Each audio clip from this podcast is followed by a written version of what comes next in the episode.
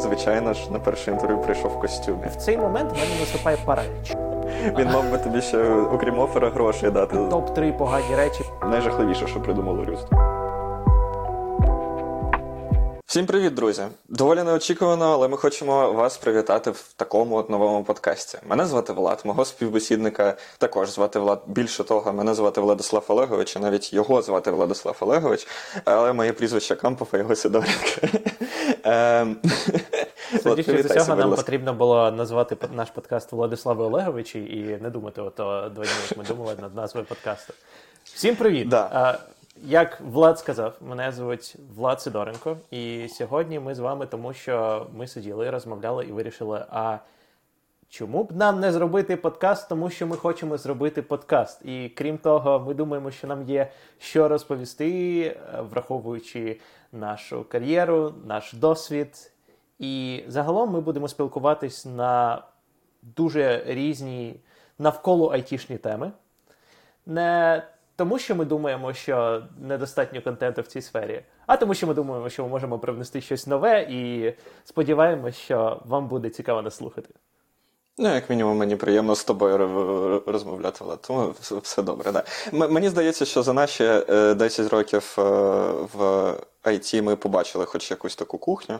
І наразі е, розкажу трошки про себе. Я займаю роль фронтенд Guild Engineering менеджера в такій компанії, як Wix.com в Україні, і, собственно, займаюся. Менеджментом фронтенд гільдії. Спочатку я, звісно, свій перший сайт, здається, написав взагалі, коли мені було 12 років, то тому Е, мій колега, до речі, каже, що його експертиза з програмуванням почала ще в минулому е, тисячолітті, але я так похвастатись не можу. Е, але якусь експертизу з цим маю. От. І отак, що ж про тебе? Що ж, я наразі працюю senior software інженером в Netflix в Сіетлі в США. До цього я пропрацював трошки років в Амазоні і перед цим працював в е, декількох компаніях в Україні, таких як SoftServe або дуже приємна компанія, яка називається автобазар.ua.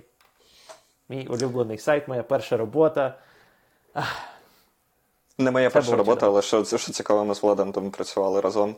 І це насправді був е, чудовий experience. Е, як на мене, я був фронтенд-розробником, Влад був е, бекенд-розробником. У нас був прекрасний тімліт, прекрасна команда, і ми е, вирішували просто неймовірно кльові на той момент задачі. Е, мені дуже подобалось. Ладно, розкажи, Влад, про що ми сьогодні будемо говорити? Ми ж вирішили про що сьогодні говорити. Що це буде? Ми вирішили, і, власне, ми такі сиділи і такі, окей що може зібрати якомога більше кліків. Як нам зробити так, щоб всі послухали? І ми такі, окей, що в усіх болить? І ми подумали, подумали і такі, ага, співбесіди або інтерв'ю. І насправді це дуже велика тема, і ми вирішили обговорити дуже багато різних аспектів. Як ви побачите, сьогодні ми будемо розмовляти про такі речі, як як ми готуємось до інтерв'ю, як ми вважаємо, треба готуватись до інтерв'ю. Якісь цікаві історії з нашої кар'єри, як е, співбесідуватись в фан компанії, або е, яка різниця між співбесідами в Україні і в якихось американських конторах, е, резюме, а далі як піде розмова. Да, клас. Це, звісно, тільки люди, які працюють у Netflix і сидять в Сіетлі, можуть називати американські компанії конторами, але абсолютно так. Говорячи про збирати кліки, варто сказати, чому ми вирішили назвати цей подкаст саме так. Ми сиділи і думали е, про те, що ми дуже б хотіли, щоб наш подкаст був популярним. І якби GPT це те, про що говорять, і, скоріш за все, подібні е, Artificial Intelligence в майбутньому вже нас не покинуть і будуть жити з нами так само, як е, ти коли жив зі своєю мамою, і я колись зі своєю мамою. От, І треба. Е, якось е, мати кейворди в назві і можливість ставити кейворди під відео, але, звичайно, якби ми вставили буквально GPT, то нас би, скоріш за все, засудили, тому ми вирішили викрутитись ось так. Сподіваюсь, ніхто е, не обідеться. Добре. Переходячи до нашої теми. Підготовка до інтерв'ю перші інтерв'ю, як ми з тобою знаходили нашу першу роботу. Чи пам'ятаєш ти взагалі, як це відбувалося? Це було так давно, такі хороші часи. Це, Це було доволі давно, і це було боляче. Я пам'ятаю, тому що я в той момент такий: ага, я студент другого курсу Київського політехнічного інституту. Мені треба робота, тому що на стіпуху типу не виживеш. Крім того, всі класні чуваки працюють, і е, мені теж цікаво, що що там в цій it індустрії. Що я роблю? Правильно, я такий, ага, я знаю C. Ну, ха, знаю C. Я думав, що я знаю C. Я такий буду подаватись на усі вакансії, де є кодове слово C. Ну, слухайте, Моя... на той момент я пам'ятаю, що ходив на всячески олімпіади, здається, і е, доволі таки знав якесь програмування. Хіба ні? Чи це взагалі Я знав програмування, але будь-яка людина, яка каже, що вона знає C++, е, насправді Якщо вона народилася в 1990-х е, або е, е, роках, то вона каже неправду. Навіть зараз. Ось. Yeah. Тому що для того, щоб знати C потрібно років 30, мабуть. Anyway, я вирішив подаватися на усі вакансії. Я я пам'ятаю до сих пір, в мене статистика на роботи UA, я подав 100 заявок. Я, Мені здається, в мене з них було 6 інтерв'ю. І на одне з них, на одне з них мені пощастило, але що цікаво, це був не C++. Тому що за півроку після того, як я подавався і приходив співбесіди, я такий. Нафіг той C++, я буду Python-розробником. Чому? Тому що мій друг е, в той час почав вчити Python, і такий, така класна мова. Anyway, я буквально повтів його місяць, написав якийсь project, подався на Python вакансії, і мене взяли. Юре, дуже дякую, що ти в мене повірив. Але Experience дуже веселий, особливо порівнюючи, як зараз це було. Тому що е, до цього я проходив там C++, це зазвичай дуже формальні якісь контори, е, які працюють, не знаю, або embedded engineering, хоча там часто геймінг і так далі. Але в мене був е, досвід в тому, що ти приходиш, там якісь люди в сорочечках сидять і питають тебе. Тут я прийшов, мене зустрічає чувак в шортах, і такий: ну що? Ну що? Ось, задає мені декілька питань. Я я сиджу такий, я думаю, ну я я все, я я завалив. А потім вони кажуть, що мене взяли. Обожнюю це. Сказати, що я якось спеціально готувався до цього інтерв'ю? Ні. Але це. Да, на, на жаль, зараз це вже не працює. Влад, яка твоя історія з першої роботи і першим інтерв'ю? Я згадав е, Юру в шортах, і, звісно, да, дійсно е, дуже приємно. Моя історія яка? Я насправді ж почав працювати дуже рано, і е, я. Ну, спочатку я ж фрілансер, мені здається, почав я фрілансити ще типу зі школи, скажімо так. Насправді нормально робив великі проекти і сайти, використовуючи на той момент Joomla, WordPress дописуючи все, що мені треба е, на PHP, JavaScript, HTML і CSS, але, мабуть. Ну, але, звичайно, на фріланс ніхто не проходить е, ніяке інтерв'ю, да, і на тебе просто працює портфоліо. На той момент, насправді, я пам'ятаю, що я займався всім, чим можливо було займатися. Я займався дизайном, я займався розробкою, я займався менеджментом і взагалі думав, можливо, мені треба створити якусь свою веб-студію. Але перше своє інтерв'ю, прям роботу і інтерв'ю в компанії з командою і так далі, е, я пам'ятаю, я проходив. Не пам'ятаю, який це був рік, але компанія, здається, називалась Мамонтове дизайн.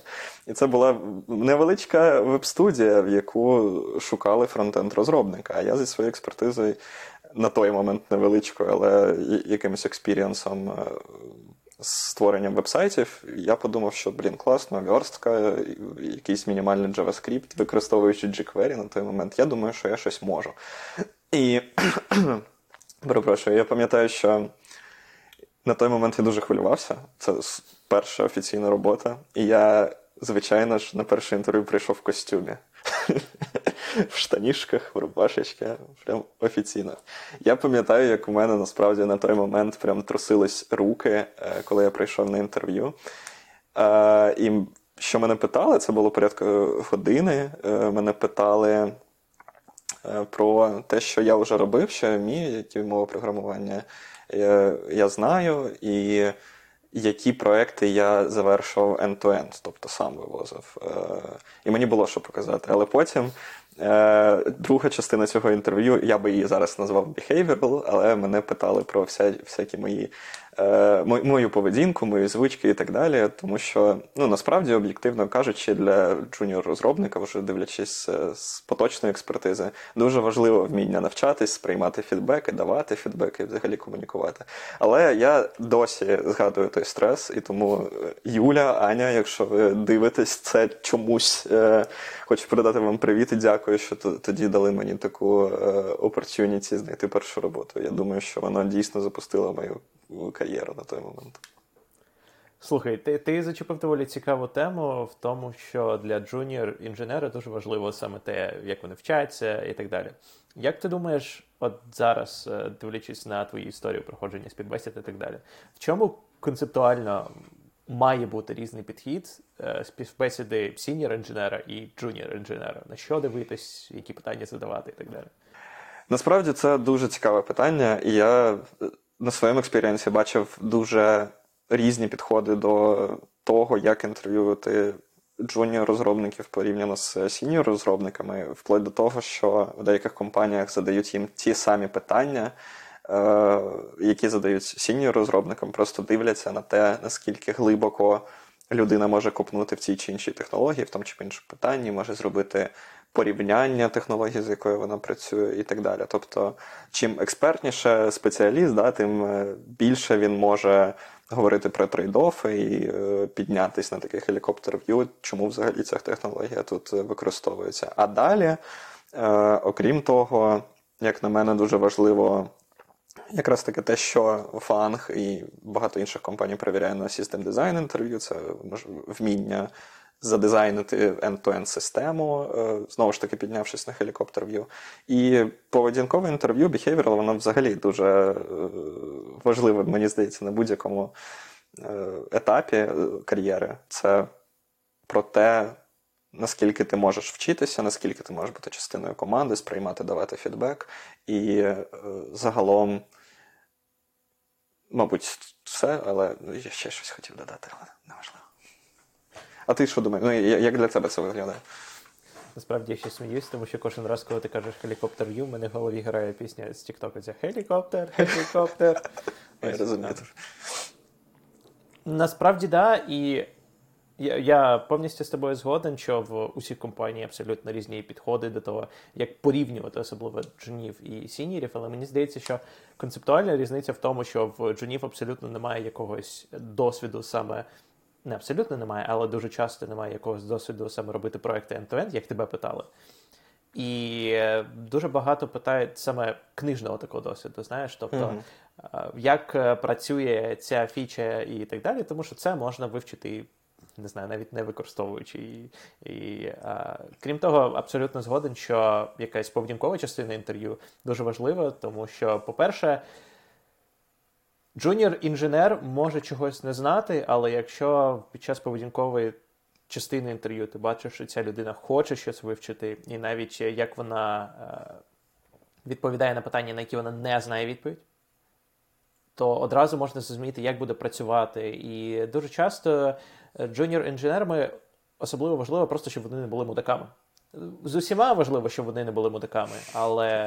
Е, да, з junior -інженерами я б сказав особливо. Хоча да, senior и теж часто бувають дуже цікавими людьми.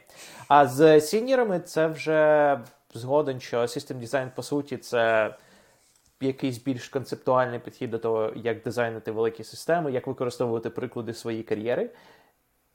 І знову таки не будемо такими. І... Абсолютно точно. Це релевантно, мені здається, для будь-якої людини в будь-якій професії взагалі. Да? Ніхто не хоче працювати з бодаками. Я, до речі, нещодавно читав е, цікаву книжку про е, це Surrounded by Idiots називається. Це про систему диск, е, що, типу, в теорії всіх людей можна поділити поведінково на чотири типи. І це все по кольорам, але ну насправді це така псевдонаучна історія. і Знову ж таки, спроба поділити всіх людей по чотири, чотирьом колонками, якось систематизувати все, але люди на то і люди, що їх не дуже так просто систематизувати, і насправді все набагато складніше.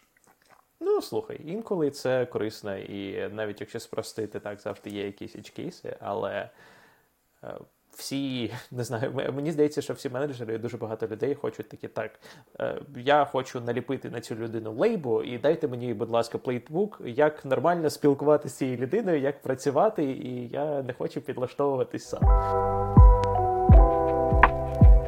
Шановні друзі, це все має місце відбуватись тільки завдяки тому, що наші з вами співвітчизники, хлопці і дівчата, захищають е, нас з вами на фронті е, під час повномасштабного наступу Російської Федерації на наші землі. Тому найкращим рішенням е, сьогодні і найкращою справою може бути якраз таки задонатити на ЗСУ або на будь-який фонд, який допомагає нашим військовим.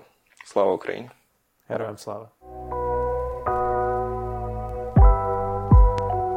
От ми розмовляємо про всі ці поведінкові частини інтерв'ю і так далі, але зазвичай на них виділяється десь ну, максимум година з усього процесу інтерв'ю.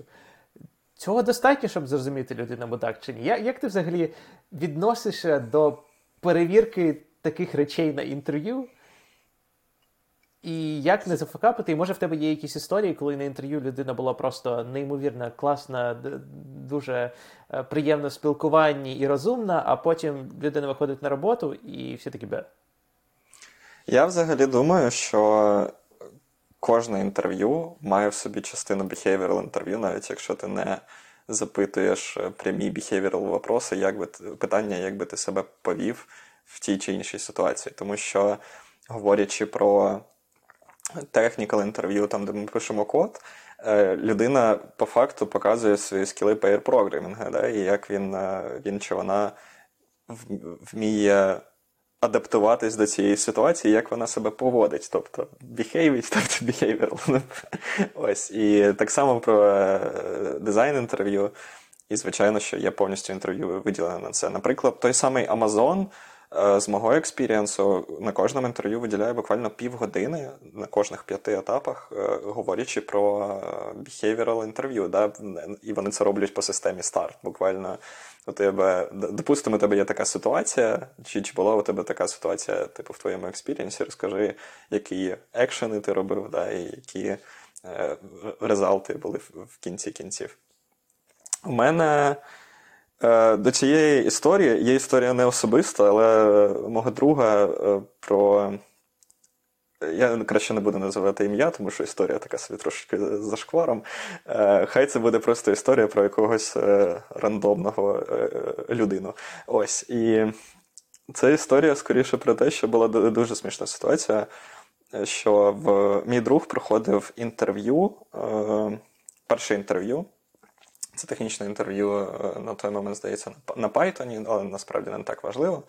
І знання цієї мови програмування, вміння хендлити, все, що там треба похендлити, вміння писати алгоритми, просто на висоті. 10 із 10, може навіть 11. Тобто must hire, е, найвища оцінка, всі вже хочуть працювати з ним настільки, що на той самий день йому поставили е, наступне інтерв'ю. Йому запропонували, чи хочеш ти е, пройти наступний крок прямо зразу.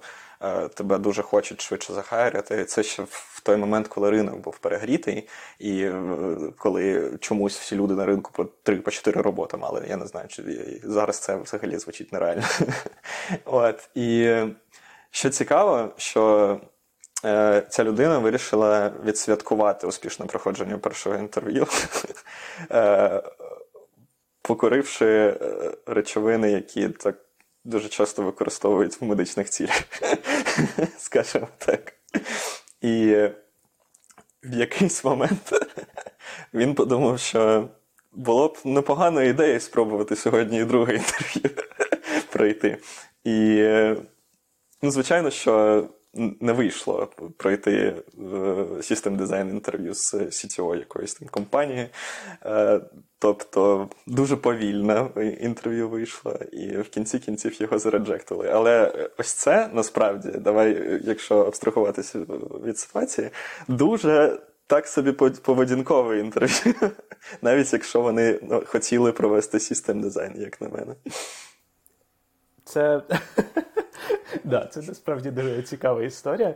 Але в мене є коментар, е, до речі, щодо Амазону. Як е, людина, яка проходила е, тренінг для інтерв'юерів в Амазоні, я хочу сказати, що так, формально тобі на кожне інтерв'ю, яке з там десь 4-5 раундів, якщо онсайт, і там 15 хвилин виділяється саме на питання якісь поведінкові, а потім там якийсь кодінг. Тобто там все запейрене.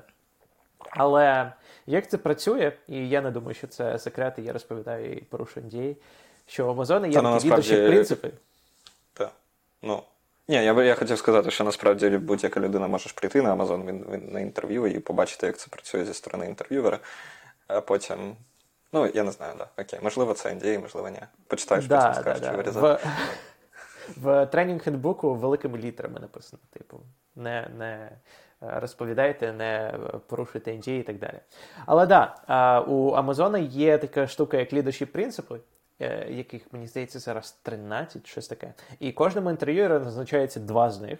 І е, по суті, якщо ти проходиш інтерв'ю в Amazon, то ти з питання можеш зрозуміти, які принципи перевір... вони хочуть тебе перевірити. І е, не кажіть Amazon, що я це сказав, але ви можете підгор- підкоригувати вашу відповідь для того, щоб е, добре виглядати саме в контексті певного leadership принципу. Я тебе прошу, це, цю інформацію можна знайти на якомусь літкоді чи Глаздорі, там, де всі анонімно описують е, е, свій процес і що їм задавали, як вони відповідали, і взагалі, що вони в кінці кінців отримали офер. Да, ну понятно, що це NDA, звісно, але я думаю, що під NDA попадало б те, якби ти детально розповів про ці лідерші принципи і що хочуть почути. Але Leadership принципи, до речі, публічні. Це є просто сайт, на якому вони розписані, що це, як це, і насправді перед співбесідою в Amazon вам присилають такий хендбук або брошуру, я не знаю, де описується, і вам кажуть, «Запа- запам'ятайте їх, прочитайте. Тому що якщо ви будете частиною Амазону, частиною нашої секти, ви маєте використовувати їх кожен день. Цікаво, чи Джефрі Безос е, особисто писав е, ці лідершіп принципи. Знаєш, про що я подумав? Блін, цікаво, які лідершіп принципи у Твіттері, особливо зараз. Ну, Слухай, в мене ж в мене ж десь лежить офер з Твіттера, і там в Да. офері тобі по суті висилають там на 30 сторінок документ, де розписано там Привіт, ось такий. Я можу відкрити і зараз подивитися, але там там щось це було таке, тоді. дженерік. Це було тоді, пам'ятаєш? Ну, типу, зараз, е, скажімо так, інше управління у Твіттера і е, цікаво. Зараз це було б, знаєш, типу, promote Elon е, at any cost. Да. Дуже страшно, що вони зробили з цією компанією, звісно. Добре. Е, блін, я от ми говоримо про behavioral інтерв'ю. Я згадав той факт, що в деяких компаніях, е, навіть на українському ринку, по-перше, є етап з поліграфом. Да? Типу, буквально Боже. На тебе начіпляють датчики і заставляють, ну і питають тебе, не знаю, чи е, е, використовувати наркотики, наскільки ти любиш маму, і всі важливі питання в нашому житті. А також є така штука, типу, як стрес-інтерв'ю. Це, ну, типу, можна, звісно, назвати behavioral інтерв'ю, але це буквально стрес-інтерв'ю, коли, типу, хтось може прийти і почати включати, виключати світло, вилити на тебе воду і дивитися, як, типу, ти.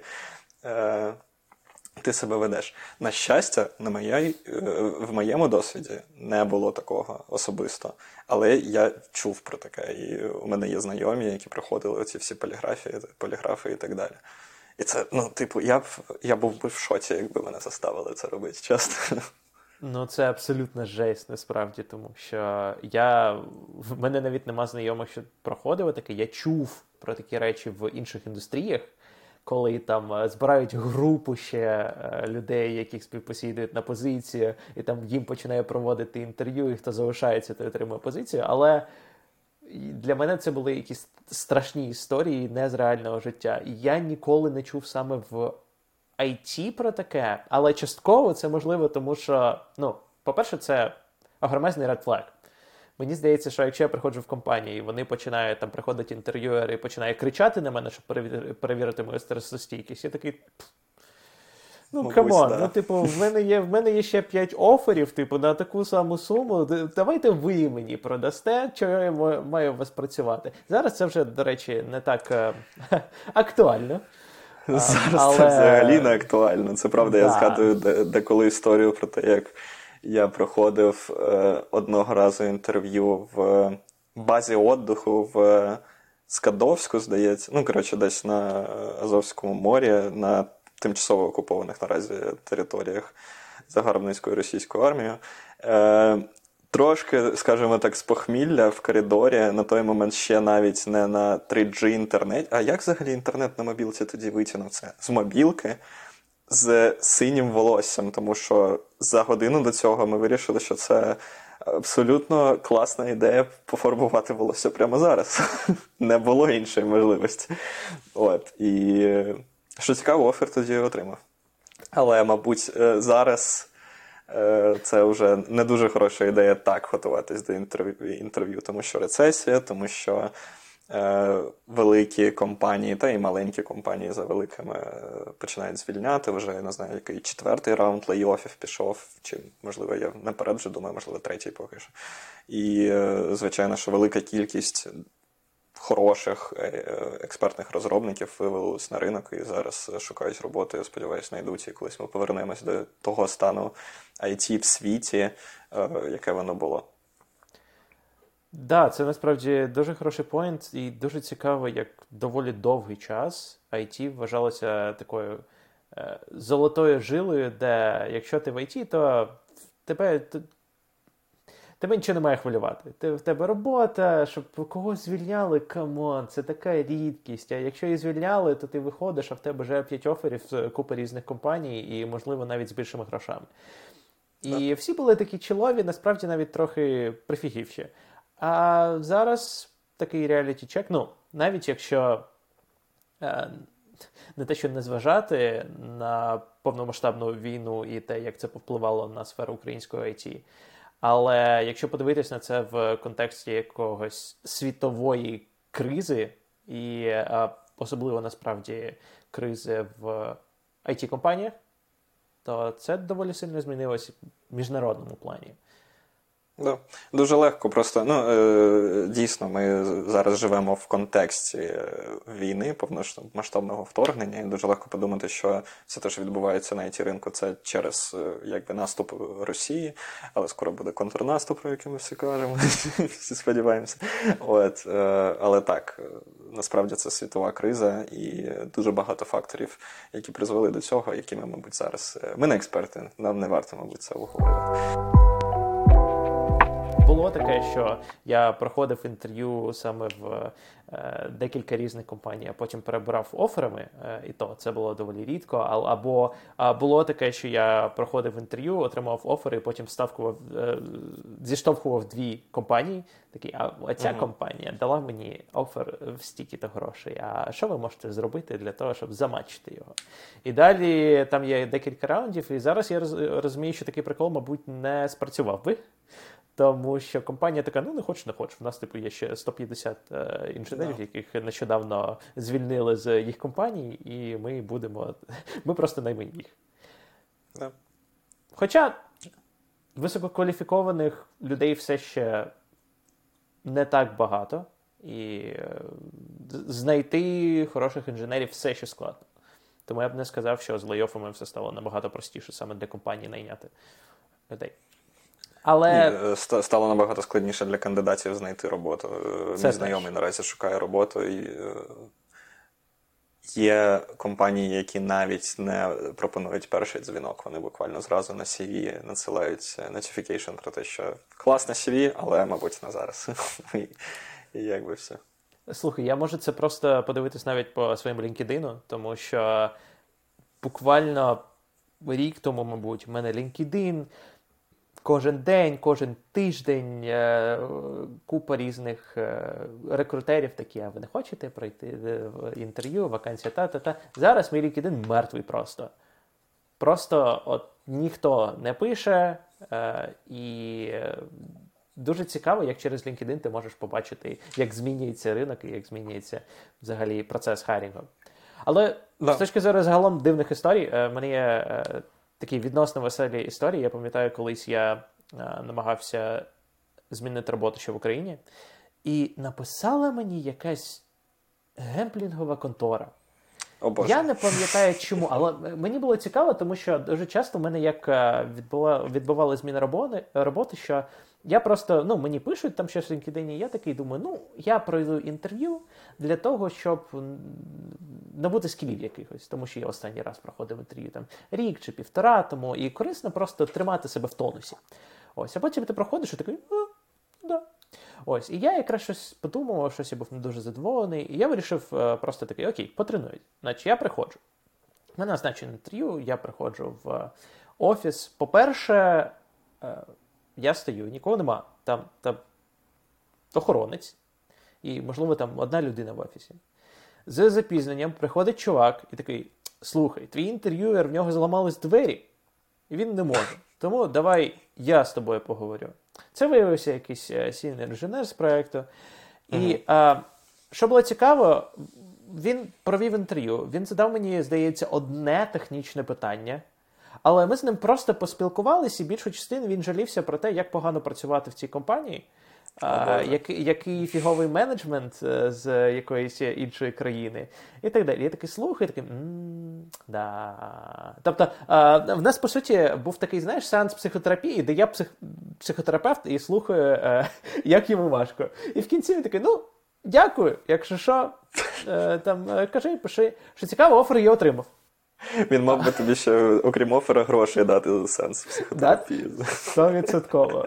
Да, гроші він отримав, і е, це був буквально там одна година інтерв'ю. Е, я я не прийняв офер. І що цікаво, що за два роки потім я дивлюсь якісь новини, і такий е, гемблінгова схема розкрита в Києві, е, власники заарештовані. І я бачу фотку офісу. І там mm. СБУ чи щось таке. Взагалі, гемблінг компанії заборонені, там указом, здається, президента ліквідували декілька, і великі також it компанії позвільняли 50% своїх Це співробітників. Ті, що роздавали Теслу, якщо ти приймеш офер? Саме ті, саме ті, да. Тому... Деякі. Да, тому отак от. Я згадав дуже цікаву історію про стрес насправді перед інтерв'ю, але це ще точно впливало на моє інтерв'ю. І що цікаво, це було в той день, коли ми тебе проводили в аеропорт, е, коли ти е, покидав на той момент Україну і буквально е, їхав працювати в Amazon Сіетл. Ми тебе відвезли, і я тоді поїхав на інтерв'ю в якусь компанію, на, що, що розташовувалась на Подолі. І мені здавалось, я встигаю, скажімо так. Але я не врахував, що запаркуватись на Подолі це ніхт. Неможливо. І е, все дійшло до того, що я пам'ятаю, я крутився хвилин 40, мабуть, просто навколо того офісу і пишу: ребята, вибачте, я ну, я не можу бути мудаком і виставити машину десь, типу, е, на переході, чи я не знаю, так, що вона буде заважати людям і іншим машинам. Я маю знайти місце. І вони такі, ну да, ну да, ми все розуміємо. Я поцарапав машину в трьох місцях в той момент, коли я намагався в колись втулити. А це, ну, типу, я водив на той момент е- не так уж багато. Тобто я ще не відчував габарити цієї машини, і вона доволі таки на той момент була нова. Я приходжу в попихах, ну я запаркувався в кінці кінців десь. Приходжу в попихах в той офіс, вибачаюсь просто всіма можливими способами. Звичайно, я витратив свій час на інтерв'ю, тому що ну, у всіх календарі розписані. В 30, здається, хвилин, що у нас залишались, я намагався викласти все, що я можу, про знання е, на той момент фронтенду, е, JavaScript, React і всіх інших технологій. Але я впевнений, що саме ця ситуація повпливала на мій загальний стрес і що я не зміг нормально презентувати себе. І взагалі на мою презентацію, тому що людина, яка запізнюється на півгодини на інтерв'ю, це якось ну точно ненадійно. Типу, що він не поїхав там на метро або не запаркувався заздалегідь, тому що якби ну, для всіх має бути очевидно, що на Подолі важко запаркуватися. Я це усвідомлюю. Тобто, це 100% моя помилка. Але буває всяке. Да, це це насправді дуже сумно, і я теж пам'ятаю, що дуже часто, коли я проходив інтерв'ю, я неймовірно хвилювався, і ти сидиш, в тебе руки трясуться, ти або приходиш, або, особливо якщо це великий онсайт, це вже е, четвертий, четверта якась рандомна людина, яка заходить в е, мітінгруму, і ти такий, боже мій, що буде зараз? От за У мене було таке, до речі, е, якщо казати про стресне інтерв'ю, я проходив інтерв'ю в Snapchat, і я дійшов до онсайту. Значить, там 4 чи 5 раундів щось таке. І вранці, при тому, це я в той час багато проходив інтерв'ю, і е, в мене на тижні було там з купи різних компаній, тобто я вже таке знову якесь інтерв'ю. Ось. перший раунд. Я, на свою думку, завалюю його в салат просто. Ну, тобто, мені дають задачу, я дивлюсь на задачу і, і бачу просто нічого. Я щось мямлю, щось намагаюся казати, там якісь дерева, щось таке. Ну, тобто, якась е, технічна задача. І ну, тобто, я розумію, що кінець інтерв'ю я написав щось, але ну, воно жахливе просто. І я думаю, ну все. Ну, типу, це це кінець просто. А в мене ще чотири раунди, щось таке. І я я вже проходжу і такий, думаю, ну, все, коротше, наше я це проходжу, наше я витрачаю час в людей. Я як, я пройшов ці інтерв'ю. Що цікаво, на наступний день в мене, походу, через стрес, в мене зник голос. О Боже. А в мене було інтерв'ю в Netflix. При тому в мене було behavioral інтерв'ю в Netflix на 3 години з директ... з інженірінг директорами. Це був типу другий онсайт. І тобто я вже переносив це інтерв'ю. Тобто я не м- не міг ще раз перенести це інтерв'ю, тому що це було б якось зовсім дивно. І я сиджу, в мене типу, я я отак от розмовляю. І я підключаюсь до інтерв'ю, я я сиджу в шарфі, в мене отаке горменне відро чаю, і я такий. Вибачте, я я якось мене проблем. А behavioral інтерв'ю теж це ж доводиться дуже багато розмовляти. І якось видавлюю з себе ці звуки. І я думав, ну я завалив не одне інтерв'ю, а два через це. Це просто жахливо. Що цікаво, із Snapchat, і з Netflix я отримав офер. Це прекрасна але, історія. Але так як ти розумієш, так як ти себе почуваєш, це це було жахливо просто. Да. Ну, яку історію ми можемо з цього винести? Який урок? Що фейлити це нормально, і почувати себе дуже погано під час інтерв'ю, стресувати це абсолютно нормально, але в кінці кінців е, все встає на свої місця і все в кінці кінців добре. Мені цікаво з тобою було ще поговорити, знаєш про що? Про чи нормально взагалі під час роботи, на якій здавалось би все стабільно і все добре, і ти не плануєш іти, під час роботи проходити інтерв'ю в іншій компанії. Тому що е, для багатьох може здатися, да, що їх менеджер подумає, що блін, це ж людина хоче піти, вона типу щось шукає для себе. І е, деякі люди можуть зупиняти себе перед, цим. Е, і не йти через те, щоб побояться, що їх менеджер щось не так подумає, або HR, не знаю. Що ти думаєш про це? Е, моя історія про те, як менеджер щось не так подумає, це я може потім розповім. Я думаю, що ти її чув, але слухачі нашого подкасту можливо ще давай зробимо чули. анонс про анонс. поганий і хороший менеджмент е, взагалі, тому що ми теж планували колись з тобою про це поговорити, і я думаю, що це буде історія на той випуск. Це да, це, це буде чудова історія. А, Але. Це цікаве питання, на яке мені здається немає якоїсь однієї відповіді, тому що, по-перше, це залежить на якому етапі кар'єри ти і як ти себе почуваєш. Загалом, в теорії, дуже корисно е, підтримувати свій навичок проходження інтерв'ю е, свіжим і взагалі дивитися інколи проходити там, що відбувається на ринку, скільки я коштую. Це дуже цікаве питання, тому що особливо, якщо на роботі зараз е, ви думаєте, що вам не доплачують чи щось таке, то таким чином, якщо пройти інтерв'ю і отримати офер, може бути корисно, тому що якщо офер більше, ніж ваша зарплатня зараз, то, мабуть, треба мати розмови з своїм менеджером. Але це е, прикольна штука в теорії і дуже важка на практиці. Але на моєму досвіді, якщо я отак от починав, ну, я просто прийду інтерв'ю, а колись потім щось. Я е, знаходив себе в ситуації, коли в мене назначено 5 різних консайтів з п'ятью різними компаніями, і я вже такий, походу, я 100% міняю роботу, тому що. Е, Податись, оновити своє резюме, назначити всі взагалі процес проходження співбесіди це дуже стресова штука. І дуже мало людей хочуть стресувати просто так, для того, щоб підтримувати в е, тонусі е, свої навички. Тому, якщо так сталося, і ви бачите, що ви вже назначили інтерв'ю, то, скоріш за все, вас щось задовбало в вашій роботі, і щось треба міняти.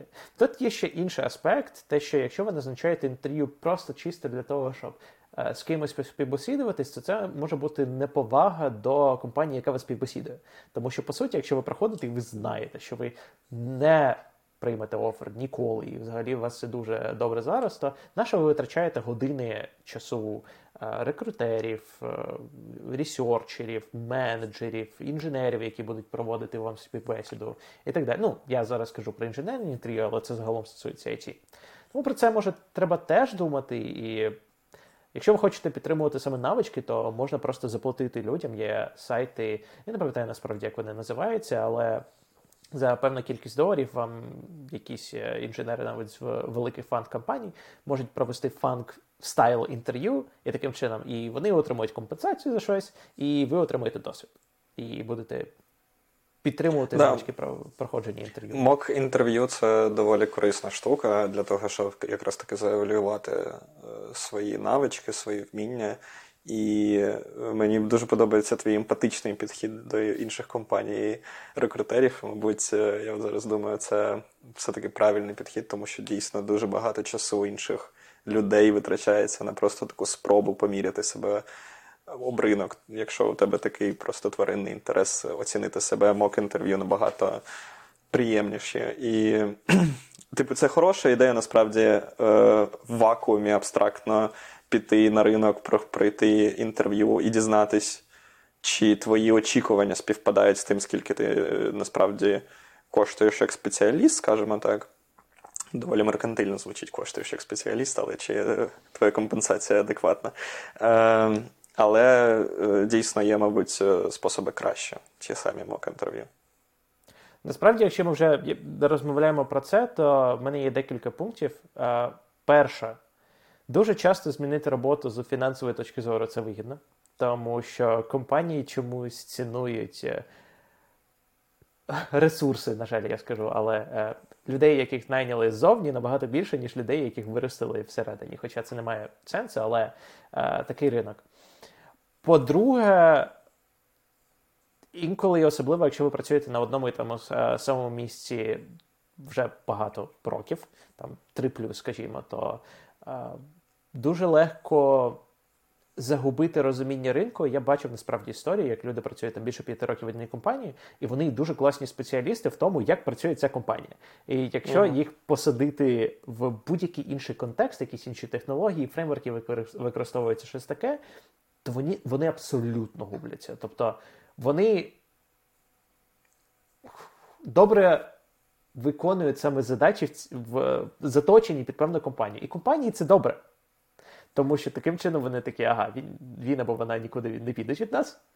І ем, тому треба бути дуже обережним і підтримувати баланс між е, вірністю компанії, особливо, якщо все добре, це не завжди погано, це просто є. Ось, а з іншої точки зору, якщо ви хочете рости як спеціаліст і хочете розвивати свою кар'єру, то можливо варто подивитися кудись в іншу сторону. Це дуже цікаво, тому що на американському ринку доволі нормальна історія, да, коли людина працює по 30 років в одній компанії і нічого не міняє. Дійсно стає спеціалістом саме в тому, як працює ця компанія. Ми е, у Віксі це не реклама, але мені дуже подобається е, цей паттерн, який ми використовуємо.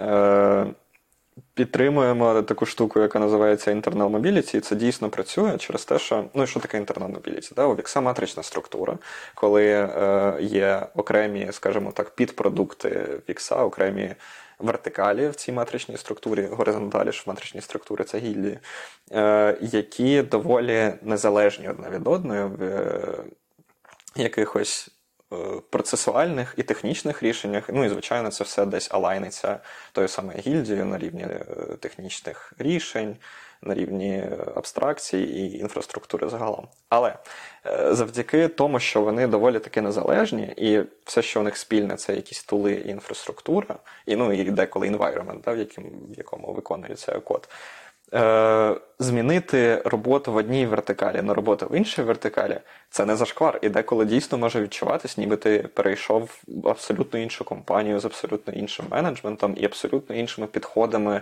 до розробки. Тобто. Це в нашому випадку дає тобі можливість е, як розробнику не змінювати все на світі. Звичайно, все ще можуть бути кейси, коли треба піти, і дійсно це правильне рішення з точки зору кар'єри. І ситуації бувають е, різні, але у нас є така внутрішня статистика, яку насправді я вважаю, що треба е, публічно говорити про те, що близько 95% людей, що звільнялись, е, принаймні з фронтен гільдії VXC, звільнялись по особистим причинам, а саме релокація. Тобто дуже мало людей вивалюються просто так на ринок і е, виходять е, в інші компанії. І я думаю, що якщо нас дивляться якісь рекрутери, вони можуть підтвердити це тим фактом, що вони дуже рідко в LinkedIn бачать людей з Wix.com, які шукають роботу. Це цікаво. Я згоден, що Internal Mobility це насправді дуже класний інструмент, якщо його правильно подати і правильно імплементувати. Тому що, мабуть, всі великі компанії, про які я чув, там фанги, і, е, в яких я працював, там є Internal Mobility, але вона mm-hmm. доволі е, дивна і цікава історія. Я все-таки розкажу цю історію про менеджера і Amazon, тому що е, коли я працював в Амазоні, десь півтора роки після того, як почав, я такий, щось мені якось неприємно моїй команді зараз. Але я був ще на візі. Загалом було складно, я такий, ну, подивлюсь Internal Mobility, може там щось інше. І в Амазоні це нібито все зроблено, там є спеціальний окремий сайт з внутрішніми вакансіями, де все розписано в деталях. І ти такий о, але немає якогось нормального гайдлайну, який легко знайти, про тому, типу, які кроки, по тому, як змінювати. Це все якось передається від людини до людини. І, ну, якби, коли ти думаєш раціонально ти думаєш, окей, коли ти подаєшся на іншу внутрішню вакансію, мабуть, ти спочатку розмовляєш з людьми, думаєш, що це правильний фіт, е, а потім ти починаєш процес зміни команди, ти кажеш менеджеру, мовляв, так і так, я знайшов іншу внутрішню вакансію і так далі. Як виявилось, я подався на вакансію, я клікнув Apply, і е, за 30 хвилин мені пише мій менеджер такий: слухай, а що відбувається? Я бачу, що ти подався на іншу вакансію. І виявилося, що загалом процес такий, що ти маєш спочатку просто подивитись, хто менеджер цієї вакансії, написати внутрішньому там слаці е, або чаймі в Амазоні це був. Е, менеджеру просто поговорити окремо поза системою назначити, і коли всі такі, ага, окей, треба почати процес, тільки тоді ти формально подаєшся. А так я виявився в ситуації, коли е, я на візі, я думаю, блін, мене можуть звільнити в будь-який момент. І менеджер такий: а, а що що це таке? А як це таке взагалі? А, Стрес боляче не рекомендую, дуже неприємно. Але Система, яка навчає тебе мотитись, типу, да? типу, як знайти спосіб Буквально, да. вертика. Ні, у нас якось, е, можливо, через скейл все працює якось нормально, процесуально і доволі душевно. Тобто я часто чую, сам менеджер насправді чую, чую історії про те, як люди переходять з компанії в компанію, навіть з професії в професію. Ми нещодавно буквально заменеджили кейс, коли QA перейшов у фронтенд. Я вважаю це успішно, що людина не просто пішла на ринок шукати opportunities і possibilities, як Дуа Ліпа, а Е, всередині Вікса залишилась в компанії, вже маючи експертизу е, про те, як працює Вікс, продовжить свою кар'єру в трошки іншій спеціальності. Дуже цікаво. Слухай, насправді в мене є ще інша тема, я хочу її трошки змінити. Як ти підходиш до підготовки до інтерв'ю, особливо зараз, враховуючи весь твій досвід? Блін, е, я маю сказати, що кожна підготовка до інтерв'ю починається із стресу. Це оці п'ять е, ступенів. Я я зараз не згадаю, які вони всі, але я думаю, що всі розуміють, про які там, де все починається з того, що я не хочу. Я розумію, що треба, але не хочу і відмовляюся абсолютно починати готуватись, і скоріше приходжу до висновку, що краще я взагалі не підготуюсь. Але в кінці кінців е, це переходить на торг, прийняття і е, все інше, там, де я такий, ну добре, я ж якби колись був отлічником. Е, треба все-таки готуватись, треба нормально себе презентувати і вміти, по-перше, писати код. По-друге, нормально розповідати про свій experience, що теж немало е, не, дуже важливо. От. Я готуюсь, я зараз почав на підготовку витрачати що дивно набагато більше часу. Раніше у мене це займало пару тижнів, мабуть. Зараз це може займати пару місяців. я навіть не знаю від чого це. Тобто, здавалось би, експертизи стає е, з часом більше, хоча я сподіваюся, так, да, що experience дає кількість експертизи, і воно просто росте лінійно. або навіть експоненційно. Я сподіваюся. Але можливо це залежить від того, що я почав дивитися на інші компанії. Не знаю, але почав готуватися фундаментальніше, чесно кажучи. І я завжди починаю зараз підготовку з того, що я просто грайнджу алгоритми на якомусь CodeWars, на літкоді. Є такий класний сайт, мені дуже подобається Big Frontend. І е, так далі, і так далі, де я просто згадую всі базові алгоритми комп'ютер сайенсу, що таке пошук в глибину, що таке пошук в ширину, як пишеться паттерн обзорвер, що таке е, взагалі як як працюють ті мови, на яких я е, вмію писати і щось писав колись і так далі. і так далі. І Перший місяць, мабуть, це просто згадати, хто я, особливо з е, моєю поточною зараз роботою інженірінг-менеджера, коли у мене набагато менше hands-on experience, він все ще є, але е, його можна виміряти, мабуть. Е, двома годинами в тиждень, типу щось такого, і то це моє особисте бажання. Його, чесно, набагато менше, і мені треба згадувати це все заново, але я відчуваю, що місяць вільного часу не замість всього того, що в мене відбувається, а саме вільного часу після роботи, там на вихідних і так далі, мені достатньо для того, щоб я себе вже почав почувати в своїй тарілці. І останній раз, коли я готувався до чогось подібного, я навіть е, скористався технічною літературою. Є така книга е, Cracking the Coding Interview, на якій зараз у мене стоїть MacBook, допоки я записую е, з тобою цей подкаст, тому що MacBook має стояти трошки вище, щоб ну, якось лице нормально виглядало. От, Потім же.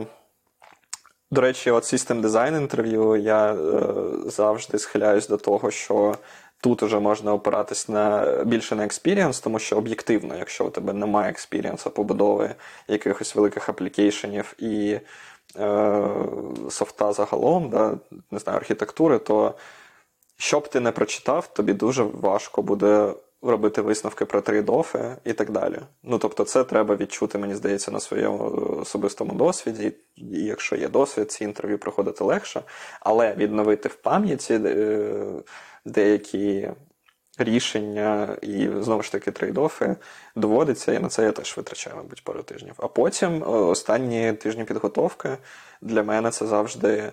Я вже, скоріш за все, починаю проходити перші етапи, але продовжую готуватись. Да, І це завжди е, підготовка до behavioral інтерв'ю. Це згадати всі такі хороші і не дуже ситуації про свій experience, про те, як мені давали поганий фідбек, про те, як я давав поганий фідбек, хороший фідбек, про те, як я вивозив критичні ситуації, робив імпакт, робив якусь інновацію і так далі. так далі. Е, дуже часто готуючись по системі STAR, але насправді не важливо, по, якій системі ви готуєтесь, тому що е, все насправді залежить від е, того, як ви подасте цю історію, просто стар допомагає систематизувати всю цю інформацію якось і і у, у, упорядочить, скажімо так, просто в твоїй голові, щоб це було легше розповідати. Але це це наразі, це вже з моєї колокольні. До того. Я готувався набагато простіше, і, мабуть, моя підготовка дійсно закінчувалась десь е, на тому, щоб згадати, як працює React і якісь базові алгоритми. Що ти скажеш? Дуже цікаво, як е, це виглядає з твоєї точки зору, тому що останні декілька років ти взагалі знаходишся в Америці, і е, інтерв'ю там це взагалі інша історія, як на мене. Америка. Да. Е, по-перше, я хочу трохи сказати, цікаво сказати, що раніше ти якось не дуже багато часу приділяв підготовці, але от зараз так. Я згадав про ефект Данінга Крюгера коли на початку кар'єри, або коли ти розбираєшся з чим, ти такий, я я все знаю. Типу, в мене е, два роки досвіду. Типу, я, я, я просто мені не потрібно готуватись до співбесід. Вони мають мені ноги цілувати, тому що я лідер. Ось. А Потім ти якось вчишся далі, далі такий, я ніфіга не знаю, мені тепер потрібно проводити набагато часу, щоб готуватись, а то вони зрозуміють, що взагалі я fraud і е, impostor синдром максимально просто е, приходить і е, б'є, б'є тобі під дих. Це воно, це дійсно від того, що я просто почав усвідомлювати, наскільки багато я не знаю в той момент, коли я приходжу інтерв'ю. А до того я просто, скоріш за все, не знав те, що я не знав. знаєш. І це велика проблема. Мабуть, дійсно з досвідом ти починаєш усвідомлювати об'єм інформації, яку ти не знаєш, і можеш відверто і чесно про це говорити, і можеш таким чином готуватися. Да, Для наших слухачів або глядачів, е, якщо ви не знаєте, що таке ефект Деннінга Крюгера, то ви можете погуглити і перший графік, який вам вивелиться, це по суті показує, е, як впевненість залежить від е, кількості знання і досвіду. І це дуже цікаве психологічне спостереження. Але повертаючись до теми співбесід, насправді ти все дуже добре розклав, і в мене так, так сталося, що. За останні три роки я два рази в мене було такі великі хвилі, коли я намагався змінити роботу. І е, я проходив інтерв'ю інколи доволі успішно в Гугли, Фейсбуки, Майкрософти, Амазони, Нетфлікси, усе, усе оце. коротше. І це працює, як я готувався. Насправді, загалом, ремарка, що мене бісить? Мене бісить, що до інтерв'ю потрібно готуватись. Да. Ось тому, що е, в теорії ти ти працюєш, в тебе є якийсь досвід, і е, ти з цим досвідом можеш маєш прийти на інтерв'ю, і просто в тебе мають бути всі skill 'и для того, щоб показати, що ти знаєш те, що ти те, з чим ти зараз працюєш. А інтерв'ю зараз, особливо в великих компаніях, побудовані таким чином, що там все формалізовано, що має сенс, щоб прибрати bias, е, щоб все оце. Але тобі потрібно окремо вчити алгоритмічні задачки, які ти, або алгоритми, або щось таке. Ти от використаєш це на інтерв'ю, ти зробиш це, і ти забудеш про це до наступного інтерв'ю. Що, типу, ну ну чого? Я не знаю, ніколи не використовував якісь дикі алгоритми. Ні, ну було, що я використовував пошук глибину, але я використовував бібліотеки для цього, написав їх сам. Anyway. Ну, деколи для... слухай, деколи затягнути бібліотеку це набагато дорожче, ніж написати одну функцію. Просто і тому у мене у мене правда у мене правда були випадки, коли я використовував якісь такі фундаментальні класичні алгоритми в роботі. І е, дійсно це постійно відновлювати це знання, це корисно. Я знаєш про що подумав? Ти кажеш, е, що бісить постійно готуватися до інтерв'ю. Я абсолютно розділяю цю емоцію. Це правда.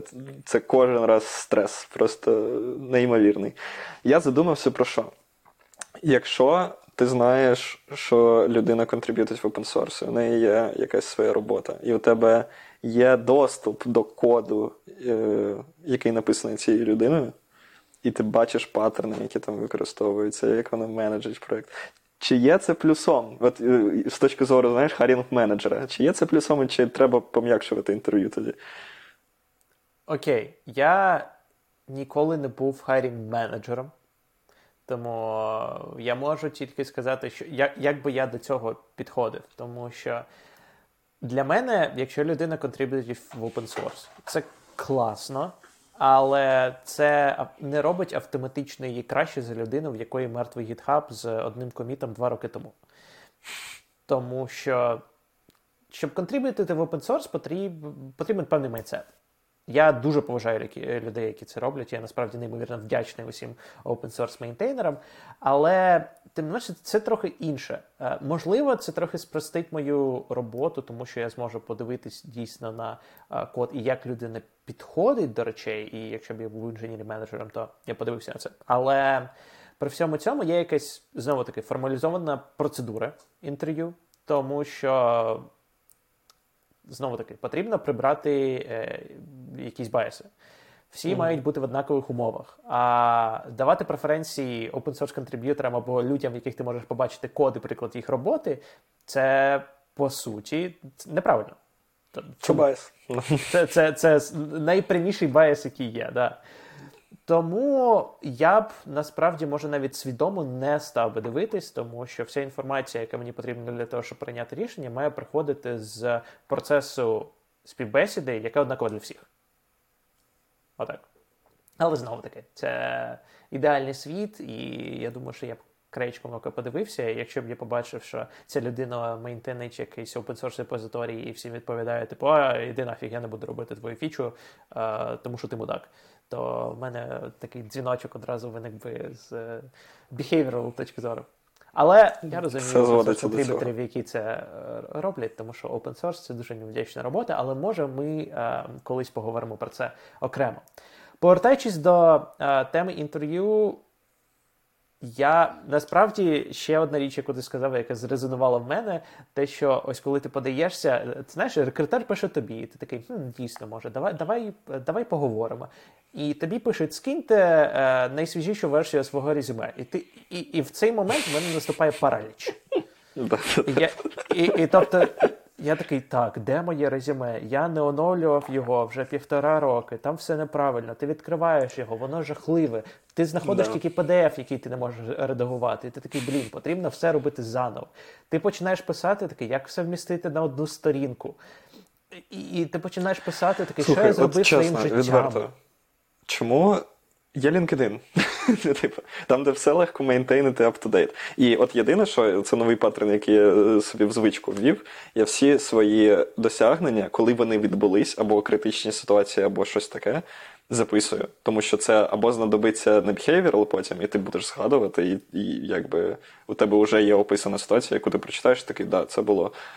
Або це попаде тобі в резюме, і це вже якесь досягнення з чесними цифрами, які ти пам'ятаєш, і тому що це відбулося, ти зразу записав. І це хороша звичка, знаєш, е, Atomic Habit. От, Але, блін, чесно, чому? Я не розумію, чому треба постійно CV? Типу, для того, щоб е, в компанії зберігати снапшот того, як ти проходив інтерв'ю, яким ти був в той момент? Чи я не знаю, мені здається, це якась така трохи застаріла штука, і е, часто на CV дивляться під час інтерв'ю, прямо знаєш, коли інтерв'ю заходить, і такий так, бере перший раз відкриває твоє інтерв'ю в мітингу, і такий, так, що ти вмієш? І сидить і дві хвилини читає, і ти такий сидиш. Да, яка у вас стеля красива. Таке було. Таке Але так, да, і це підбільшує трошки, що насправді можна з LinkedIn згенерувати собі PDF-версію. Ти можеш використовувати це як своє резюме і просто посилати усюди. Ось питання в тому, чи хочеш ти зробити, чи якось виділитись, е, красивий формат е, зробити. Нам треба е, треба поговорити на подкасті з якоюсь з якимось рекрутером, щоб почути а, альтернативну bias, точку зору. Я виникає е, тільки що я почув е, в твоїй розмові, Владиславе. Чому? Це нам теж треба поговорити. Я хочу почути альтернативну точку зору, тому що ну, типу, мені дуже подобається все те, що ти кажеш. Е, і правда, я вважаю, що LinkedIn, ну, типу, це якось не знаю, вже стандартно прийнято, да, що це система, яку всі використовують і через яку всі професійно комунікують. Більше того, чесно, деколи я коли зустрічаю нових людей і вони мені щось розповідають про себе, я буквально заходжу на LinkedIn і дивлюсь на їх профайл, тому що це якби підтверджує, що це вони. Цікаво, як би виглядав LinkedIn Спартака Субота, скажи. От, е, Коротше. І мені дуже цікаво, чому з точки зору рекрутмента все ще прийнято брати CV у вигляді PDF, тому що це менш ефективно і так далі. Коротше, я би про це поговорив. А потім всі ці PDF все одно парсяться в якусь систему аля Грінхауса для того, щоб представити її в одному форматі, і воно парситься неправильно, і потім в тебе прізвище на місці імені, і все йде не так і погано. Anyway. Я думаю, що в майбутньому ми дійдемо до того, що GPT буде генерувати нам просто резюме, і ми будемо якби давати згенероване резюме рекрутерам, а вони будуть закидувати його в GPT і казати: чат GPT, дай мені, будь ласка, самері того, що написано в цьому резюме. Все, світ проклятий. На цьому давай завершимо.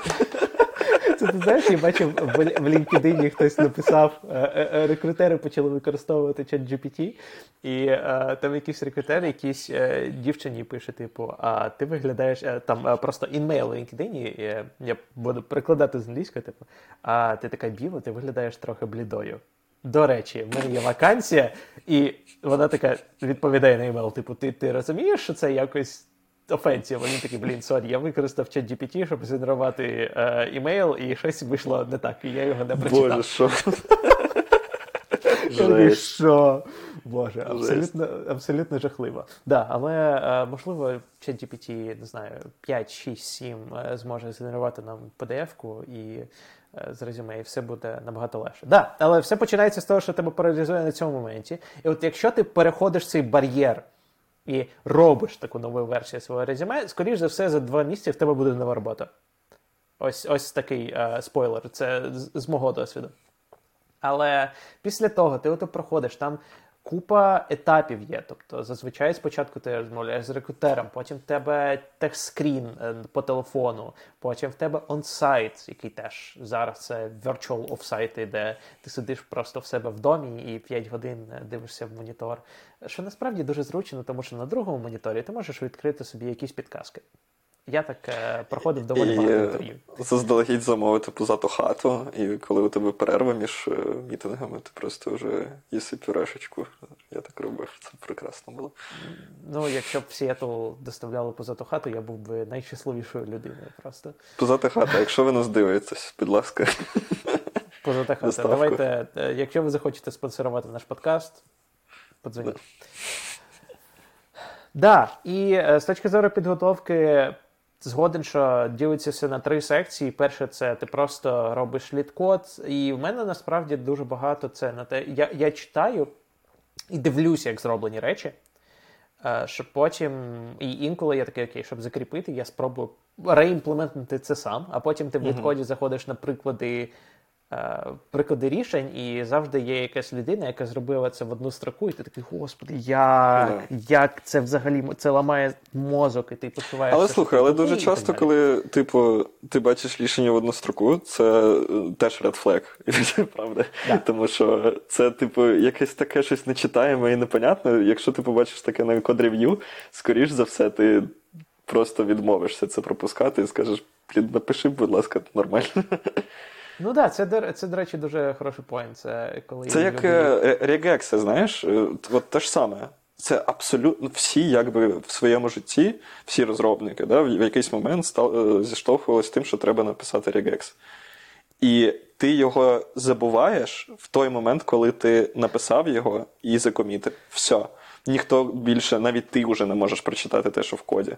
Якщо ти коменти, звісно, не написав, чому, типу, так, чому тут 0-9. Ну, коротше, понятно, і є якби валідатори, але тим не менш. Це найжахливіше, що придумало людство. Але тепер ти можеш взяти regex, засунути його в чат GPT і сказати: чат GPT, поясни мені, що цей regex да. робить. І так да. само з олімпіадним кодом. Просто дуже, да. Е, дуже хороша технологія.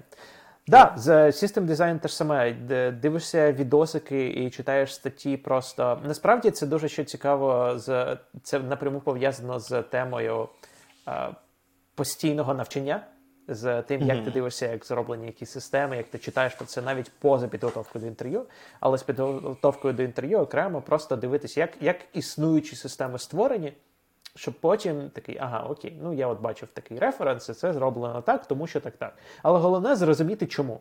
Тому що насправді один з е, червоних флагів на інтерв'ю це коли людина повторює, що вона десь бачила, а, і не може пояснити, чому так робиться. Я такий, ну я бачив, що Твіттер так робить. Такий, ну блін. І і що? І ну, а наше нам робити як Твіттер, якщо в нас інші е, дані. А behavioral, е, що мені допомагає, по-перше, лайфхак. Дуже часто одна і та сама історія може відповідати на багато різних питань е, і з багатьох різних сторін. І як в мене це працювало, що я обирав собі десь три історії, які я згадував плюс-мінус в деталях, і вони покривали, мабуть, 90% кейсів. Тобто, це не uh-huh. те, що я брав, відкривав собі, типу, behavioral questions, Netflix або щось таке, і просто розписував собі кейси. А я спочатку такий, окей, які в мене в кар'єрі були цікаві історії з саме софтскілової точки зору. І далі, навпаки, мапив ці історії на питання, коли потрібно. Як би я відповів, якщо б мене спитали це, або це, або це. Це було да. доволі цікаво. Да. Я згадав, що є такий е, підхід, коли є у тебе типу історичне інтерв'ю, чи як воно називається. Я не знаю, як правильно його назвати, але коли тебе запитують по твоєму резюме, кожен етап. Можна навіть почати з університету. Про, типу, що б ти сказав про твого менеджера або ну, вчителя да, в випадку університету, е, що б він сказав, або вона, е, які у тебе були high points, low points і так далі. І от у мене з цим інтерв'ю дуже велика проблема, тому що я доволі таки позитивна людина. І мені згадати low якісь points, які відбувались 10 років тому. Дуже важко, просто капець. Коли мене просто так з нічого е, виявляється, що таке behavioral інтерв'ю, і мене запитують таке, я от це мій момент, е, там, де мене паралізує, я дійсно не можу нічого відповісти. Тому що вся, всякі бувають ситуації, але я скоріше їх ставлю з точки зору того, що в результаті вийшло. Да? І дуже часто outcome в 90% випадків це щось хороше, тому що всі все порішали, у всіх, типу, якісь е, е, консорни і е, клейми до когось просто вичерпались, всі просто продовжують працювати, всі задоволені, всі професіонали. Але згадувати це все це е, дуже важко. Не люблю такий підхід до інтерв'ю. Є таке, є таке, я згоден. Це це доволі стресово. Таке, що я зробив погано? Які топ-3 погані речі про мене може сказати мій менеджер 7 років тому? І ти такий. Да, да, да, от буквально. Я не знаю. Може, я в один момент, типу, в порваній футболці прийшов, чи щось таке. Коротше, дуже дивно.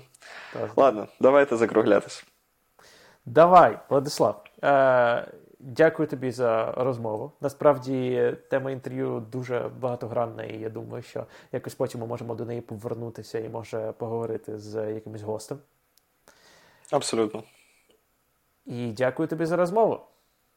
Дякую тобі, Владислав. Е, я вважаю, що у нас вийшов е, доволі цікавий пілот, і я би хотів спробувати його кудись викласти. Якщо нас уже слухають чи дивляться, скоріш за все, ми його кудись виклали, і це неймовірно. Тому, якщо ви нас дивитесь, чи читаєте, чи знаєте нас особисто, то, будь ласка, залишайте свої коментарі, лайки чи дізлайки, все кидайте в нас. Дуже цікаво почути вашу думку, що ви про це думаєте. І розкажіть про свої е, історії про інтерв'ю. Дуже цікаво почитати, з чим зіштовхуються люди. Надалі ж дійсно, ми, окрім того, щоб. Так душевно зустрічатися з владами, обговорювати все про внутрішню кухню IT. Хотіли б, мабуть, е, звати гостей. Е, ми би поговорили про ті ж самі е, інтерв'ю з третьою якоюсь стороною про рекрутмент. Поговорили б, мабуть, про те, як ми використовуємо AI тепер в нашій роботі, про хороший поганий менеджмент. І все, що може зацікавити вас, тому якщо у вас є якась така тема, то теж закидуйте її нам. З вами був Владислав. Владислав, дуже вам дякую за ваш е, час і на все добре. Пока.